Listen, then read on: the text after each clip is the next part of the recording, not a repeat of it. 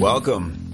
You're about to be ushered past the velvet rope and into a world of hyper effective salesmanship that's understood and used only by the world's most notoriously rich and successful marketers. We're taking a journey deep inside the human brain, past the surface clutter, and into the psychological insights to answer the one crucial question What makes people buy? I'm your host, Kevin Rogers, along with the most ripped off and respected copywriter alive, John Carlton. And this is Psych Insights for Modern Marketers.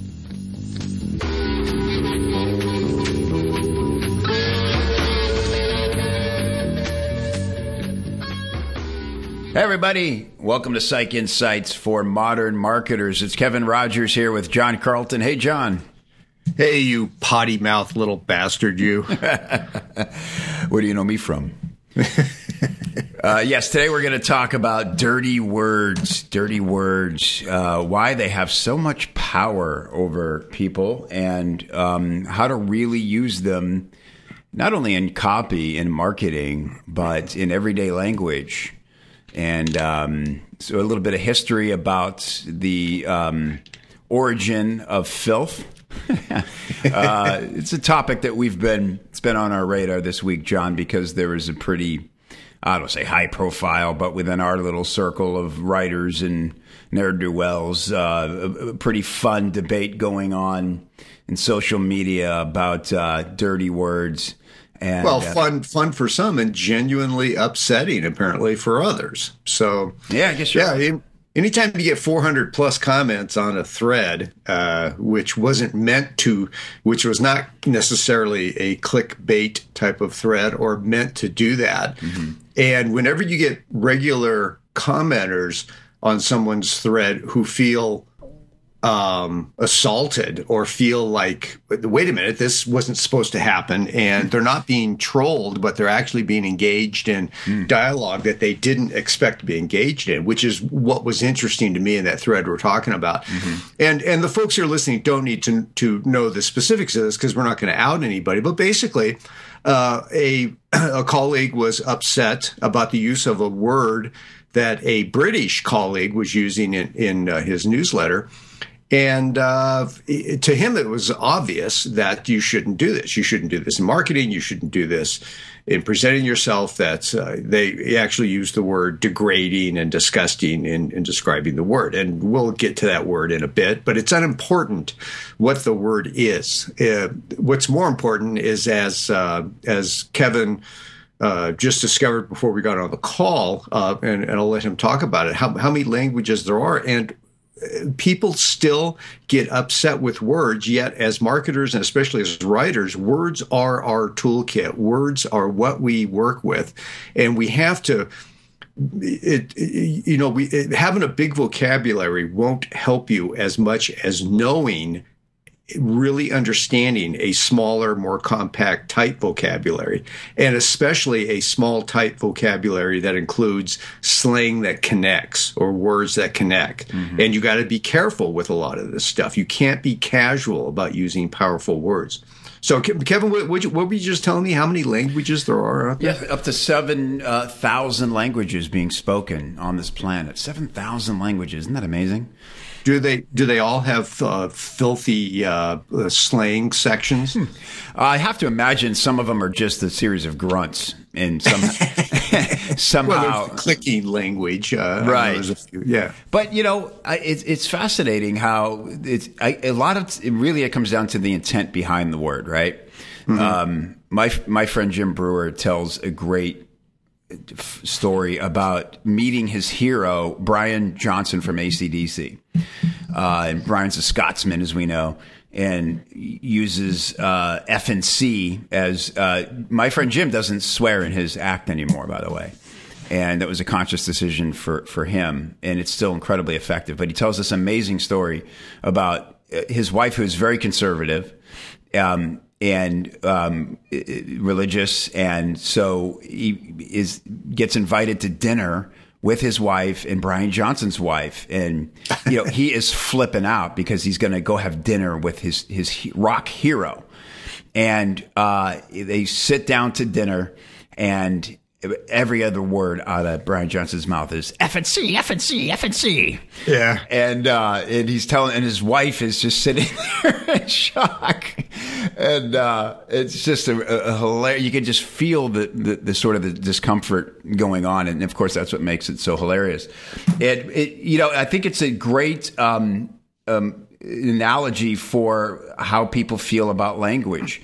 You know, when you're around somebody like that, it, it just you know, uh, Irish, Brits, even Aussies, you know, it just slips out of their mouths so casually that it doesn't feel offensive.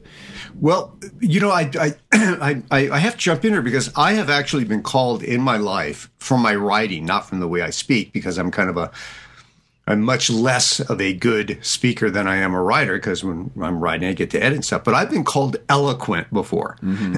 and I think it's funny because within those eloquent things that I've said that have been quoted, I use slang, bad grammar, intentionally mm-hmm. bad grammar.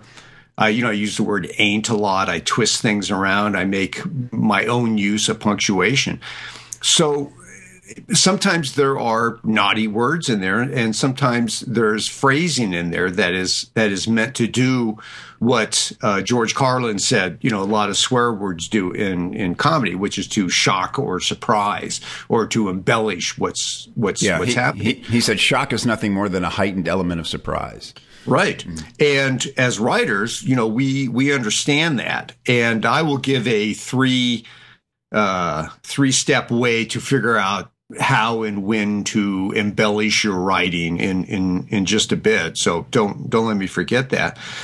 But the idea of being eloquent is uh, the idea of communicating so well that um, there's there's two sides to being eloquent. One is uh, being called eloquent by another writer almost as an insult, because as. As as fiction writers and as advertising writers, the last thing you want to do is call attention to your writing. Right. You don't want, you know, the, the famous story that Gary Halbert used to tell all the time was he had a favorite bar back when he was drinking that he would take an ad to before he sent it off to a client. And he'd read the ad to these grizzled guys at the bar. Mm. And if the response was, wow, that's a that's a very well written piece. That's a damn good ad. Then he knew he had a loser. Mm-hmm. The only acceptable response was, wow, where can I get me one of those? and yeah. that's probably more apocryphal than, than, anything, but I know he actually did that. Yeah. And I've I've certainly had people that I read stuff to, and the clients. If the clients ever came back and said, "That's a great ad, we can't wait to run it," then I knew something was wrong uh, because you want to disappear inside of the uh, fiction reader's head or inside of the advertising prospect's head. You you can't be uh, you can't be so eloquent that you call attention to what you're doing.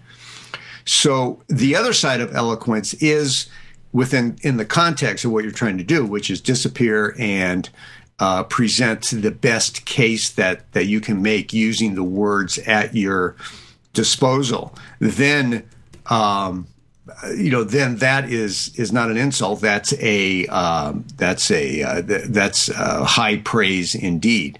Um, yeah, are, are you still there? I'm getting a, a, blank signal here. No, yeah, I'm here. I'm actually okay. I'm actually I had to write that down.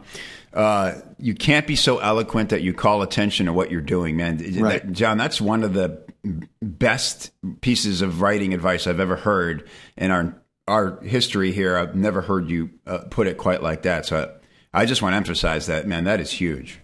Well, let, let me just tie this right in with that that three step thing. Let's let's just get that out of okay. the way. If if you want, here's here's a tactic for writers, and I've I've been doing this, and um, sometimes I get into a groove and I just I, I, feel I know my audience and and I I feel that my I, I, am empathetic with my audience and that how I speak will fit in with how they quote unquote listen to whatever I'm writing. And I'm gonna uh, you know so whether it's on a VSL and they're actually listening or whether it's in a written piece and they're actually reading it and the voice is inside their head I need to get into the language, into that conversation, start that conversation so it's inside their head. So it's not outside their head and they're looking at it. I want it to be a, uh, I want to take them out of that passive state of, of reading and get them into an active state of actually devouring it, much like that urgent conversation I talk about. The best ads are like an urgent conversation. It's just you and one other person both bent forward, sitting down, looking at each other intensely. And maybe I'll throw in a, uh, uh, a dirty word here or some kind of embellishment here. First, write your copy with no embellishment at all. And one of the best tactics to, to, to use when you're writing, whether it's a first draft and often when it's a last draft, is to leave all adjectives and all embellishment out. Don't use anything other than the bare, stark words that um, of, of, of the sentence structure. You know, I walk down the street. I waltz down the street. That's where your the, your choice of verbs, of action verbs, whatever. You know, I I floated down the street. I ran down the street. I panicked. Uh, I panic dash ran down the street. Let the action verb do all the work and then look at that. So write copy with no embellishment and work on the action verbs. The second step is to try inserting some safe embellishment words such as gosh darn, or even up to freaking. And b- believe it or not, some people actually uh, are offended by the word freaking, wow. uh, which is well, it's because they they think and they think obviously that is you're trying to say fucking and instead you're saying freaking, right? And you know they think about that, and that, that's why they're against. You know, gosh darn actually is you know goddamn watered down all the way. But anyway some people out there, and we'll talk about this too, are just looking for an excuse to to be offended. So uh, don't worry about them. So use the copy with no embellishment. Try it. Then, if you if you really think it needs embellishment, then try it with absolutely safe. Uh, words that, for the most part, will not offend anybody. Uh, and again, you know, gosh darn and freaking and uh, golly and uh, things like that. Then try it with your not safe for work ads, your or uh, words. Um, the you know George Carlin's seven dirty words, uh, any of that, throw that in, and then looking at those three examples, which one works for for an advertiser, for a fiction writer, for a nonfiction writer, for anybody trying to communicate? The final test is always which one works. And for my audience, for the way that I write, I find that often I like to throw in an occasional dirty word. Mm-hmm for emphasis, for um, keeping people moving, for taking that sharp, you know, left turn off of where they thought the sentence was going. Mm-hmm. Um, a lot of different things, but a lot of times it doesn't work, and a lot of times I'm even shocked at myself at how the word doesn't do anything. Yeah. And it can be a regular adjective or it can be a dirty word. It can be anything. But what I'm doing is embellishing the thought. And that gets back to that eloquence. And if I'm using it for my own purposes, it's probably it's probably better to take it out. If it if if the word if the word sacrifices itself to the effort of communication, then you know you should fight to the death to keep that word in there. Wait, say that again. If the word sacrifice, if if if, if the word fits, use it. I guess is what I'm trying to say. And when I say thro- when the word throws itself on on on the barbed wire of of the language wars, this all gets back to who we are and who you and I are, and many most of the listeners, I think, are Americans. Mm-hmm. or uh, United States citizens, let's say. Uh, there are a couple of Americas. Uh, and for me, as much as other countries also protect language to an extent, our First Amendment to the Constitution is, to me, the most important um, article in the entire document because it guarantees, and, and it's not it, and it's it's kind of all over the map, but it's only that part of the First Amendment that guarantees free speech. It's it's to me it's the ultimate promise of freedom, and for me, I am constantly thinking about all of my ancestor writers, every poor ink stained wretch that came before you and I hmm. who couldn't write what they wanted, who had to watch their language, who could be executed, right. banned, jailed, or worse. Um, for using the wrong words, who who could be hounded to death. Yeah. Uh, you know the the scribes who did the hieroglyphics in the um, in the uh, pharaoh's tombs were probably essentially slaves. Um, they they they weren't exalted at all, and then slowly, grindingly through through the history of, of civilization, writers began to um, maintain autonomous uh, uh, uh, and a, a, very independent voice outside of the government. And this is this wasn't able to take full flower until the Enlightenment and the uh, Age of Reason and all the things that both formed the uh, the American government that we have now, which is based on a lot of freedoms that just didn't exist and needed to be codified before uh, we came around. We didn't necessarily do it perfectly, but in an imperfect way.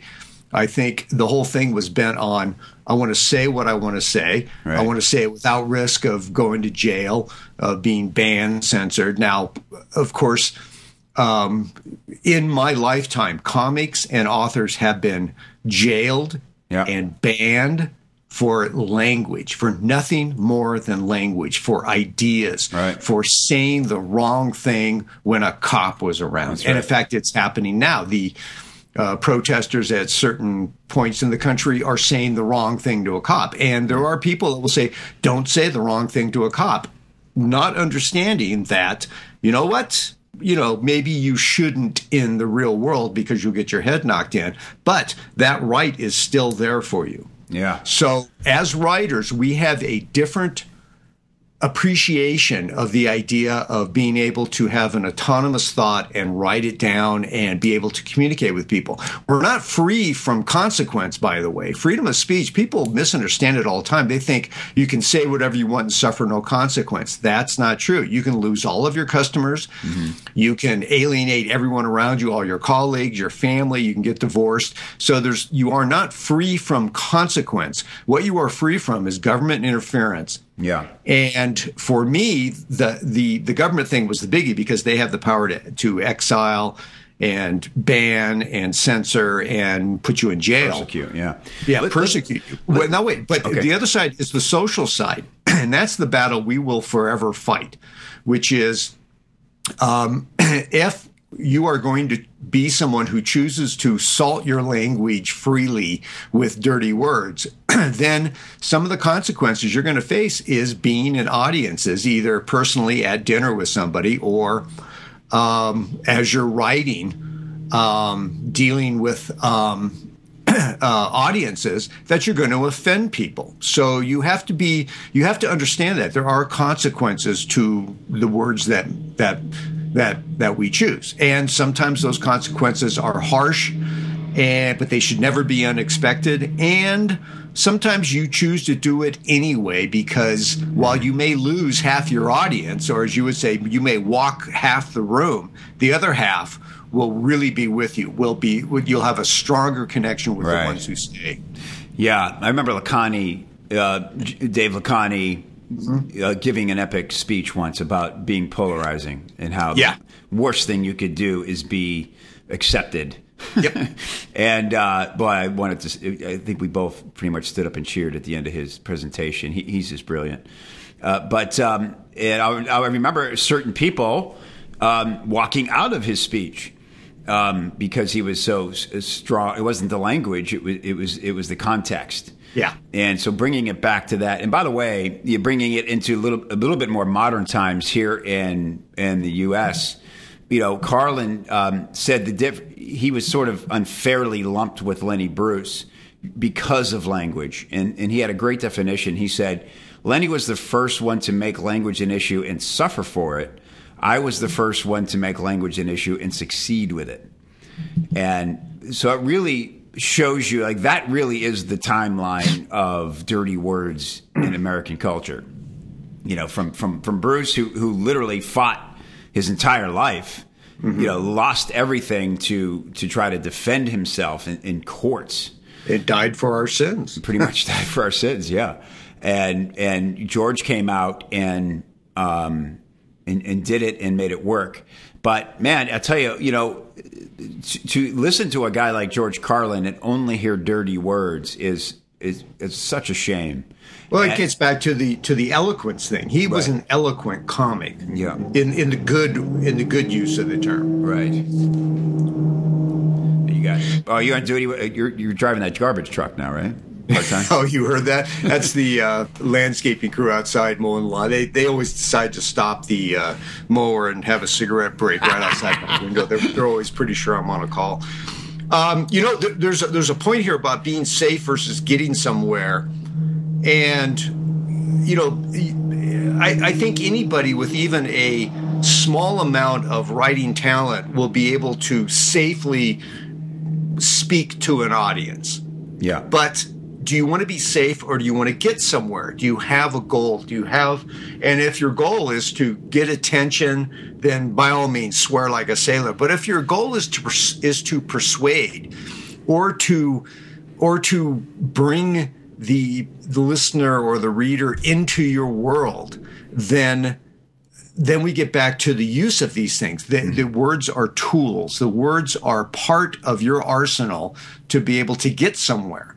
So there are, you know, you can take a safe piece of copy that somebody's written and go back in there. It won't necessarily improve the piece, and it won't certainly won't improve the uh, communication value, and you won't get anywhere by doing that. However, you can take a piece where someone has effectively used powerful, not safe for work ad or words in an ad or a or a movie or something, and go in and take those words out, and you will eviscerate the yeah. the the power. It's like watching. It's like why I, who who would watch The Godfather or, or Wise uh, Pulp Fiction.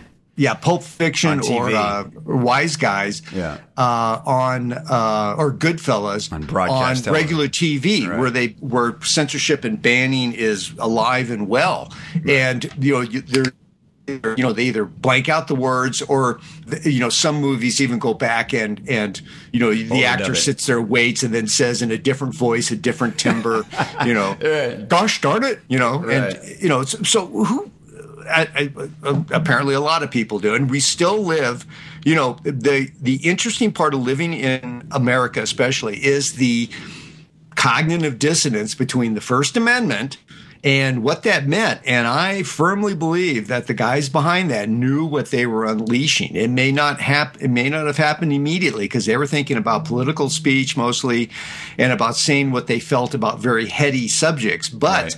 it also, you know, they couldn't. They may have predicted that the fight would come down to swear words versus, you know, polite language, so mm. to speak and you know that and the dichotomy between that and the fact that the country is also founded on this puritan mindset which has never left right. and this idea that sex is bad and nudity is bad and you know all of these horrible things are are are, are happening and the, the culture quote unquote is is going to hell in a handbasket because kids grew their hair long back when I was growing up or because you know kids started listening to music that had swear words in it and stuff. And it's just, I understand and I empathize with people who get upset about this stuff. But I empathize only to the point that I say, yeah, but I think it's better, you know, to be shocked once in a while than to live in a society full of censorship and, uh, yeah. Uh, you know, and and exiled authors, and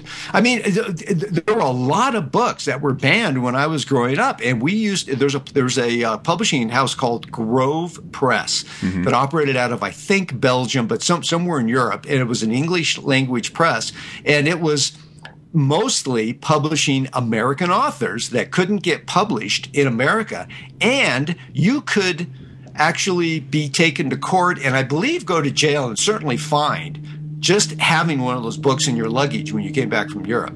Wow. Having them mailed in could subject you to all kinds of fines and jail time uh, by using the postal service for sending a pornographic literature. Mm. And this is literature we're talking. This is Henry Miller. This is um, what's his name? Naked Lunch. This is uh, uh, right. you know, this is guys. Yeah.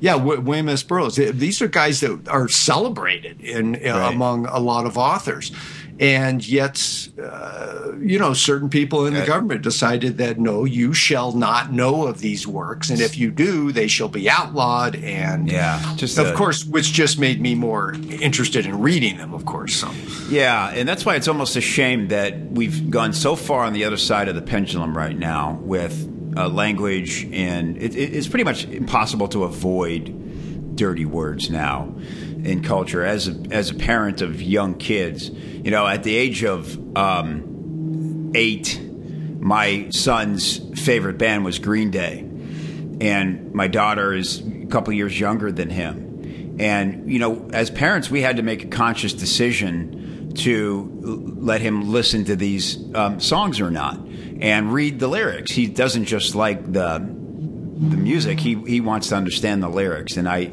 there was just no way that I was going to, uh, you know, censor uh, him from that process because of some language. It's interesting that. It, was he was was was he using Dookie every other word then after that? Yeah, there's a lot of f bombs and, and things, you know, um, and then there's deeper issues that you're kind of going. Uh, let's hope we don't we don't some things that there was context again that you you in subject matter that you did not want to have to explain. Uh, on one of their popular songs, he says, you know, my life's a bore, so I I went and got a whore or something like that. And you know, my son had no idea what that meant and didn't really care. Um, so, uh, you know, now the word whore is in his lexicon, and, and sometimes you have to explain certain words. You go, hey, just so you know, that one you just never use. right? I mean, like you know, like he came across the, one of the songs we were reading lyrics together, and the N word was in the song, used Oh, yeah. used ironically. And I thought, all right, well, this is one of those times where I can't take the chance that he's not going to know. And so I said, look, you know, Ben, uh, certain words have undue power.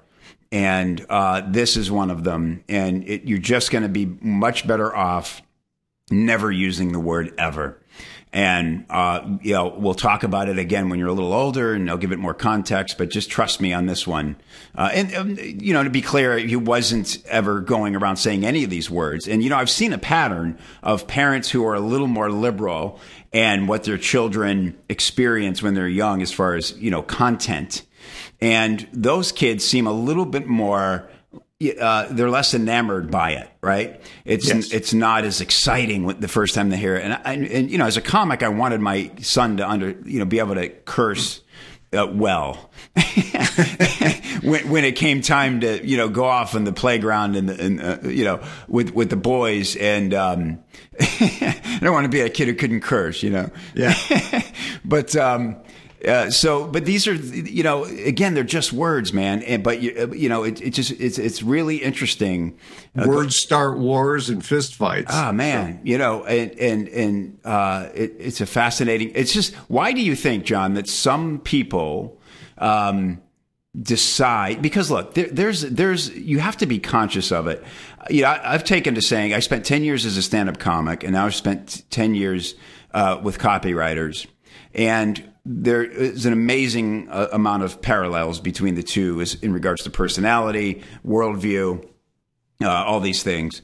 But the, the chief among them is their uh, uh, acute ability to swear well and uh, loosely. And so I, I can can't even count the number of times I've been at dinner with a group of people that I really like and felt terrible for the um, table next to us.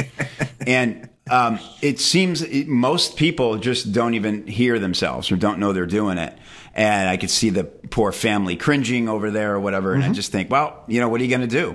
Uh, it's sometimes even some once in a while I go, hey, just you know, there's kids next door, and some of the people will be, uh, yeah, oh, oh, sorry about that. And they're like, yeah, I can fuck them. You know, they just they don't care. Well, you know, Kevin, that that touches, uh, and and if if if you're making another point, then in, interrupt me. But that that touches on how a writer, how we decide our written personality, how who we are going to be in the words we choose to to use.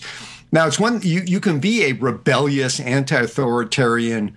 Um, uh, writer, marketer, uh, personality um, without swearing. You really can. Oh, yeah. Um, uh, or you can be a square as you know with sharp ang- angles that can cut uh, glass. Yeah. Uh, and swear like like a sailor. I mean, think of some of the comics that are not well respected, who you know either stole stuff or did things and if what they stole had swear words in it they'd use it and they'd use it for shock value all the wrong reasons mm-hmm. and they're still square they're they they they they aren't open-minded they aren't enlightened right. they're just doing it because they're like trained, you know, um, trained chimps, you know, uh, cover stimulus band. and reaction, a cover band, yeah.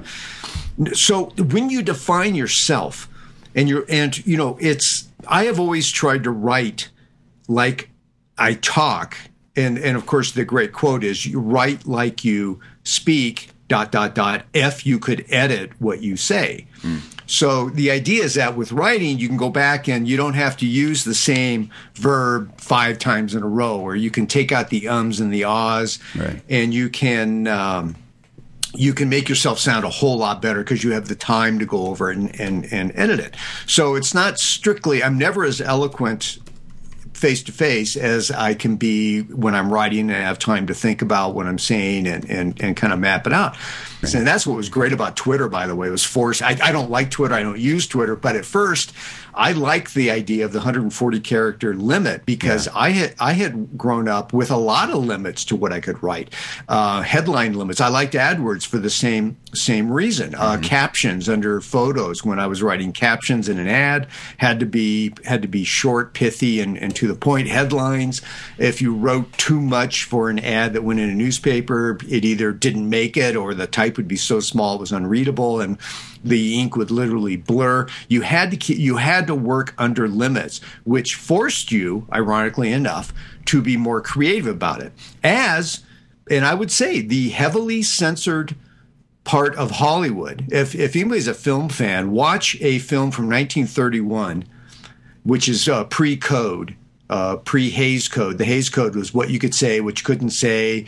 Uh, you know, kisses couldn't last longer than three seconds nobody could be seen in the same bed together. You know, a woman had to keep one foot on the floor if they're sitting on a bed or something. All this nonsense came out.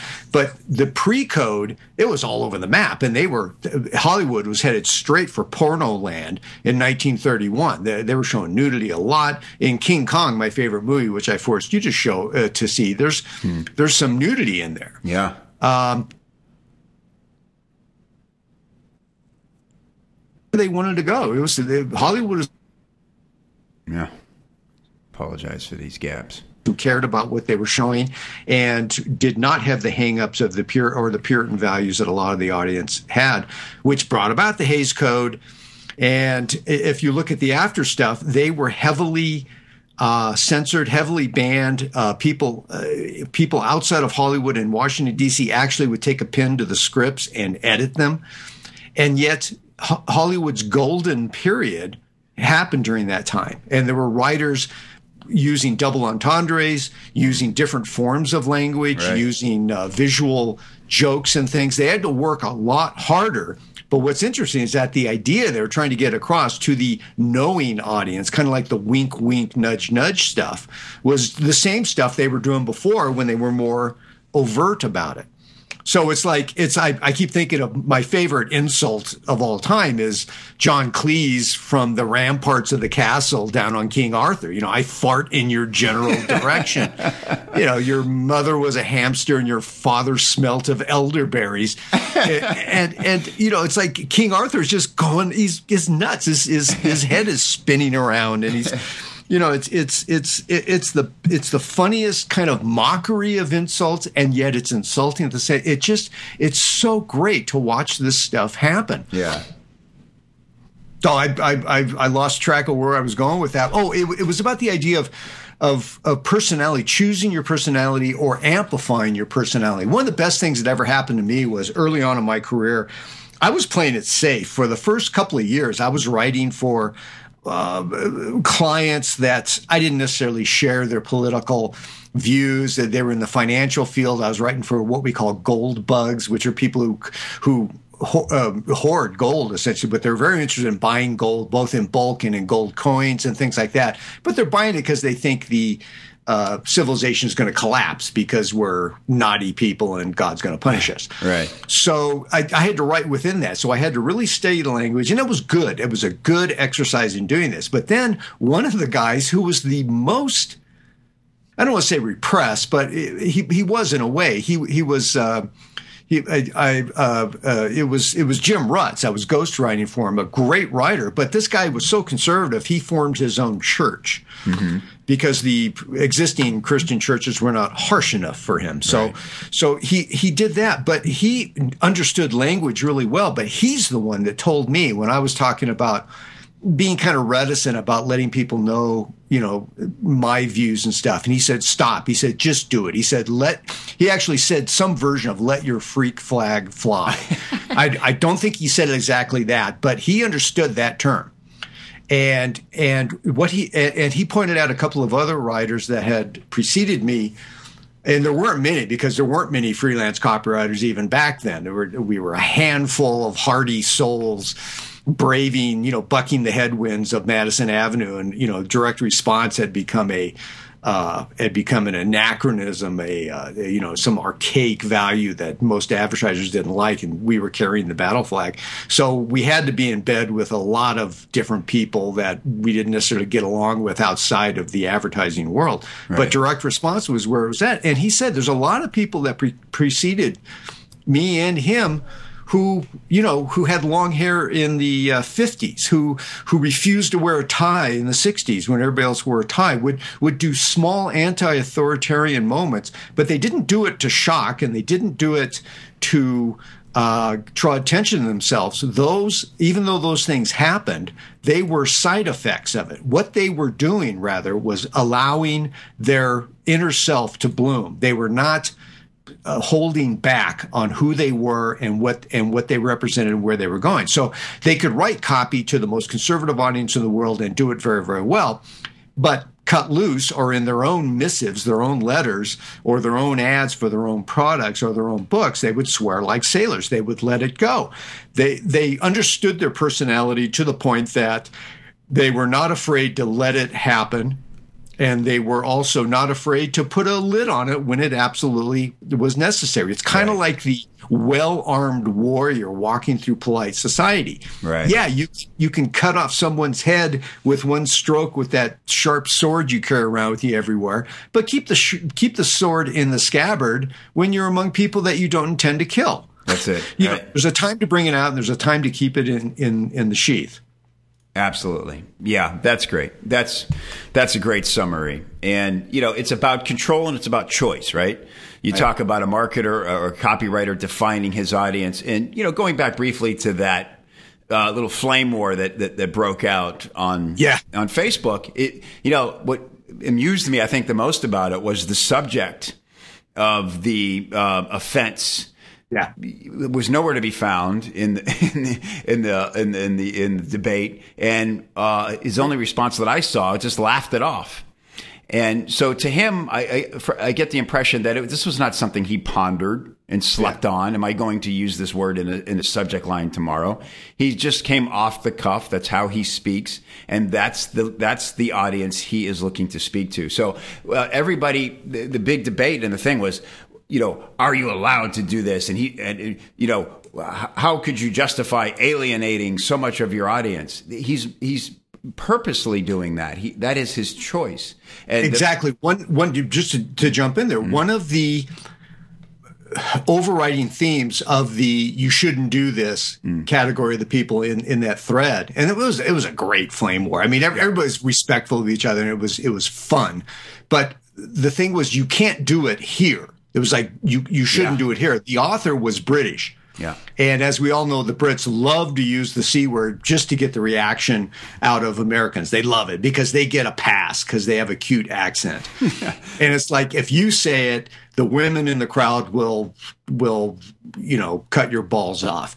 But if the Brit if the cute British guy says it, then you know oh he gets a pass. So that to me amplifies the fact of it's just a word you know it's it's it, it has power because you've assigned it power right. you gave it power right. you know and and the idea that you can't use it here because we're Americans and you should be punished for it by people not buying your stuff and stuff. I, I encountered this early on in my career when when I did my first book, um, Kick-Ass Copywriting Secrets of a Marketing Rebel. I did not swear liberally in it, but I did throw in a few uh, a few words because it was me writing to people about things. I wasn't selling at that point. I was fulfilling on on what what I had sold. So I was communicating, and I got a lot of pushback. Not a lot. I got some pushback from people who were outraged. At the same time, I was not getting any kudos from people on how the thing was written. I was getting I was getting like very few refunds. It's like it, it's like every person that refunded felt they needed to tell me why they did it, and it was almost always about language, or that my anti-authoritarian stance, or the fact that I was offending their sense of propriety, or communication, or whatever. And it was like. I, I, I, my first reaction was the right reaction, and I applaud myself for this. I said, don't let the door hit you in the ass on the way out. Yeah. You know, I'm not everybody's cup of tea, and I'm not going to change myself. I'm thinking back to to Jim Rutz, who you know kind of gave me, you know, is, is equivalent of giving me a note, you know, to take to the teacher. It's like John is is able to swear and not wear a tie and be outrageous. You know, signed Jim you know, and it was, it, it's, you know, we all need those notes sometimes. Uh, I, I, probably would have arrived at, at that rebellious state anyway, because, you know, it was, was kind of hard to keep a cap on it. And I was biting my tongue so much that I either had to, you know, explode or get out of the biz. Yeah. But it's it's freeing to be able to be yourself. However, then you got to test yourself in the real world. Is that going to fly with every audience? You know, so knowing yourself, and understanding who you are and and what you're trying to do especially. And again try the copy. Take out every single word that you think is going to set off a red flag with somebody. Take out every analogy. Take out entire stories if if they if if you think they're going to offend people. And how does that affect the the copy? You know good copy is really trimmed down sparse uh, not embellished. It's very straightforward. It's very uh, uh, from from my brain straight to your brain with as little interference or stumbling over words or things that that go on. You know, what's what do we keep telling people? Write at a third grade level, I think is what they tell newspaper uh, journalists. Yeah.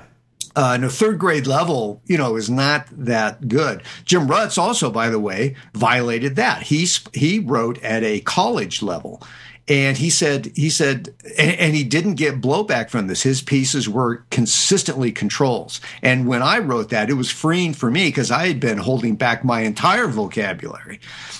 of you know, keeping the what we call 50 cent words out out of my copy. And I started throwing them in. And we found out that even when people didn't understand the meaning of the word, they could pick it up by context.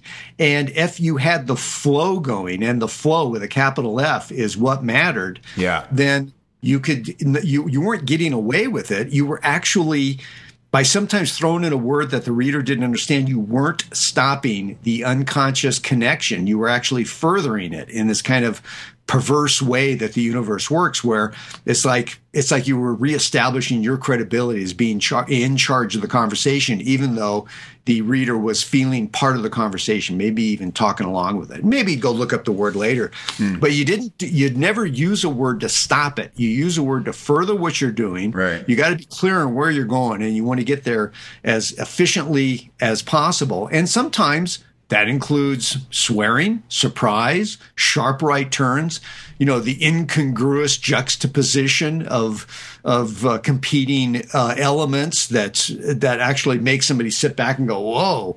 You know, bring a tear to someone's eye, uh, cause uh, you know. I, I, talk about power words, uh, and it's funny that in that whole report of power words, I don't think there's a single dirty word in there. Yeah, and um, I think you're right uh, they're they're you know it's and and it's because there's a lot of power in words before you get to the to the shock value stuff. So what you said earlier about shock versus surprise, I think you were quoting George Carlin, makes a lot of sense. What is that for? You know, it's like magicians. You know, do you want to do a straight magic act? You know, pick a card, any card. You know, is that level, and then there's the level where you actually think you know, his assistant died right there on stage. It's like what Penn and Teller started doing, you know, blood spurting everywhere, you know, and, you know, and, yeah. you know, it's two entirely different approaches to right. the same end. They're, they're both magicians or they're both, yeah, performance artists, I guess. All right, I, I just went down a dark alley. All right. I have no idea how to get out of it. So Well, I think I think this is a good place to recap um, because you you really um, man uh, you know you talk about not being as eloquent uh, in your speech, but I would argue that I know what you mean about ums and ahs, but that's sort of the beauty of what makes a conversation a conversation. Uh, and you know when we I particularly like the the uh, inclusion of the lawnmower about 26 minutes into this. you know, there's another thing I have to call out. Um, for some reason, uh, our Skype connections, um, you you cut out occasionally for about six seconds. Oh, boy. And I never know when it's going to happen. And I, I sit here um, and my stomach drops because you're always it's some amazingly. So um, it, it happened this time. yeah, yeah, two or three times, and it's just going to have to be a signature of the show. Be- Yeah. Because, and you know, I think it's actually kind of cool because people will go, "Oh my God, what, what exact words did he say right there?" I don't, I don't think it's yet to actually remove a, a, a, the meaning or the understanding of what you were saying. Right. Uh, but I, in the last show, I went and edited them down so there wouldn't be these weird gaps. But I'm going to leave them in so our true listeners will know. Oh God, when's the gap? You know, they'll be on edge a little bit, going, "Oh, Yeah. what? I hope it don't dip out right now." Well, it's like it That's goes back to it goes back to you know you know I was and I think you said you were too. I was that kid in the 60s uh, you know 12 13 years old with the transistor radio hiding under the covers at night Right. tuning in stations that I could only pick up late at night these are AM stations because at night the airways would calm down and I could pick up St. Louis or the the uh, uh, uh, I can forget the name but it was Wolfman Jack out of Tijuana Mexico he was on this five five hundred thousand watt station down there. I can't think of the name of it, but pick up oldies or pick up talk shows. And when you're listening to the radio, there's always interruptions. You know, you lose the station, it fades out, especially when you're trying to get the really far away stations, and they would fade out, they would come back, and I'd hang with it. It's Yeah, I- fun- I- funny you mention that. It was it was just it never interfered. You know, I'd, I'd be listening to Ken Nordine, Yeah. uh, word jazz rants, and uh, you know it would start to fade out, and I just I, my heart would sink, and then it'd come back, and my heart would soar. yeah. again. you know, it's just Yeah, it's I remember uh, oh, when I was on the road. I, I loved AM radio, especially late at night. You know, you'd be driving for six hours, eight hours, Yeah. or more, and you just catch that zone where you go, "I could go all night now. I'm I'm, I'm here." You know, and I'd always love to catch Larry King back when he had his radio show. He one of the greatest interviewers ever, Yeah. and he could make any guest fascinating. And I would know I could hear the signal start to start to flutter, and I'd actually slow down sometimes. you know, I'd go from like seventy to fifty-five, going, "Oh, I got to, I got to hear the end of this interview," or even pull over sometimes so you didn't or head it. off head off to Cleveland instead of Pittsburgh because Yeah, they got to need a comic in Cleveland. Yeah. so great stuff. I'm just gonna a couple things uh, just to recap. We're not usually this formal, but man, you just had some gems in this one. Um, when it comes to um, your writing. Disappear into the work. Uh, Do not become so eloquent that you call attention to what you're doing. Wow. Uh, the three steps for uh, deciding um, your language or the, the the harshness of the tone you think is best for the piece. Step one: no embellishment at all, no adjectives. Um, make the verbs do the work. Uh, step two: mild embellishment. Increase the um, uh, not the flowery floweriness of the language, but the uh, intensity of the language. And then step three is the not safe for for work language, and use that as a gauge. Read it out loud, see how it feels, find out if the piece indeed needs that, or if you're being gratuitous. Um, I love what you said about uh, you know uh, certain words throwing themselves on the barbed wire of, of the language war, wars. Um, just beautiful. You know, basically, if the word fits, use it. Um, you know, you don't have to get uptight. And um, oh, you're back. You just did that for a second. uh, my whole connection went. So Yeah, I I, don't know if you continued talking, I- but we're did. still recording. So yeah, we're still recording, so it should be fine. Recapping, and then um, I love what you said. You know, going back to being eloquent in speech. Um, this is something I'm going to print out and, and add to my wall of Carlton great quotes. Write like you speak. If you could edit what you say, um, that's amazing. I've, Right. somehow never. and I think I. I, I, I think the other thing you may not have written it down, but for me, it's it's such an urgent issue, and really right to the heart is all of the writers that have been before us led miserable lives. And we are living in a golden age of writing. On the web, you can say fuck on Facebook and not be banned. Hmm. No government agent will show up on your doorstep if your blog is one steady stream of the worst filth that, that you can possibly write. They're not going to knock on the door, bust in, and take you off to jail. Hmm. You won't be exiled. Your books can I you know I purposely wanted to see what would happen on Amazon. You you remember I floated the uh, title of my book, The Entrepreneur's Guide to Getting Your Shit Together, Right. to all of the Algonquin list, and I was urged to the point of people calling me privately and saying, "Please don't do this. Please don't use that headline. You're gonna you know you're gonna murder yourself." And I used it, and it's you know first there was you know I'm I, I don't think it it kind of cuts the crowd down that's going to complain when they get inside the book before they even open it. So it's kind of this big cleavy Right. uh, cleavage you know between my audience right off the bat. If if the title is going to upset you, you really do not want to open that book and and it hasn't hurt it it may have helped sales too. I got you know i've had several guys from dan kennedy you know to people who who don't know me you know have said gutsy move dude. I wish i'd thought of that first you know. Right. Yeah, you know, I think about the children's book. There is a, a satire of, um, you know, what it is now. Go to sleep or whatever. And, the title was like, you know, oh oh i know which one you're talking about yeah, now go to fucking sleep or whatever it was. And it was just hilarious. And again it's that that incongruous juxtaposition of you know swearing in a children's book. And it just really spoke to to parents in that situation. They having to read it for the 900th time. And uh you know it, it, it's, people are okay with it but again it's it's the intent it's the context so don't hold back don't be a prude, but be yourself. If you just don't like um, profanity, there's no reason to feel like you should use it. And if it comes off naturally for you, let her rip, man. And by the way there are huge audiences out there for prudish marketers. I've dabbled in them and they may be the majority markets in fact. Um, so you are not being punished if all of this is just you know is is horror you know and consternation and you know you're convinced the world is going to hell in a handbasket because you know writers are now able to speak like this you know with impunity. There are there's plenty of room for what we call squares or prudes or whatever to operate grow rich be happy and essentially you know uh, you know keep us at arm's length or but you're not going to you're not going to make us go away. That that would be the one victory that writers have had. And it's the first time in history really that that we've been able to get to this point so I mean, it's it. I, I I'll say it again. I'm so shocked. In my life, comics were jailed, hmm. authors banned incredible. in America in my lifetime, and it's still happening. People are still being hauled off to jail for language, although some of that language is confrontational, mm-hmm. meant to uh, upset people and ex- yeah, incite or excite. Mm-hmm. Still, though, people get confused. It's like, no, you can't say, yes, you shouldn't say you yell fire in a theater.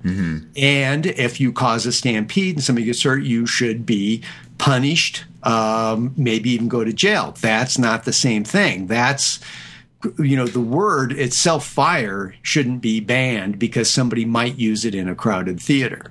Yeah, treat treat treat profanity like you would a tattoo. Ha! That's good. I like it. You, you know, use it if it if it's something you're willing to wear for life. Yep. Uh, or you're going to regret it the next day. It, it, don't don't swear like a tramp stamp. Swear like a biker sleeve. Did you just make that up? I did. That's really good. That was eloquent. Thank you. I was eloquent for a moment. It's not not using in my mo.